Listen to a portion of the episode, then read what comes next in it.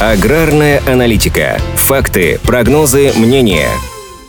В условиях неопределенности по многим продуктовым рынкам российские виноделы получили шанс вытеснить импортных производителей и занять потенциально выгодные ниши. По прогнозу Роскачества, в 2022 году доля отечественных вин на внутреннем рынке может вырасти с текущих 60 до 70%. Такие изменения связаны с трудностями, которые возникают с поставками из-за рубежа. Больше всего сейчас импортируется игристых вин. 95% из них в Россию поставляется из Италии, Франции и Испании. И не несмотря на логистические и некоторые финансовые сложности в части проведения банковских операций, аналитики считают, что эти каналы поставок останутся, но их доля, скорее всего, снизится. Так, производство игристых вин в России по итогам первых четырех месяцев 2022 года выросло на 24% по сравнению с таким же периодом прошлого года. А вот что касается тихих вин, то тут эксперты прогнозируют существенное сокращение поставок, что благоприятно для российских виноделов. По различным оценкам, на отечественном рынке рынке могут исчезнуть, в том числе на время, от 40 до 60% иностранных вин. По мнению президента Союза виноградарей и виноделов Леонида Поповича, в России достаточно ограниченная сырьевая база, поэтому для увеличения выпуска отечественных вин нужно в первую очередь расширять площадь виноградников. Еще одна сложность – комплектующие непосредственно для производства бутылочного вина. Например, до февраля большую долю в поставках винной пробки занимали Испания и Португалия. Сейчас с этим каналом есть проблемы, в связи с чем производители производителям приходится искать альтернативные варианты. Уже в ближайшей перспективе специалисты прогнозируют частичный переход отечественных производителей вина на винтовую пробку. Эксперты ожидают, что через пару лет она будет в среднем на каждой третьей бутылке российского вина. Российские винодельни активно работают над тем, чтобы улучшить свои позиции на рынке. В краснодарской компании Очакова планируют создать уникальное безотходное производство вина, а винодельческая компания Фанагория запускает новый очистной комплекс и строит цех для выдержки премиальных дистиллятов. Российское правительство тоже активно поддерживает отрасль. В федеральном бюджете на развитие российского виноградарства и виноделия в ближайшие три года заложено 7,5 миллиардов рублей. А вот то, насколько сложившейся ситуацией смогут воспользоваться российские виноградарские и винодельческие производства,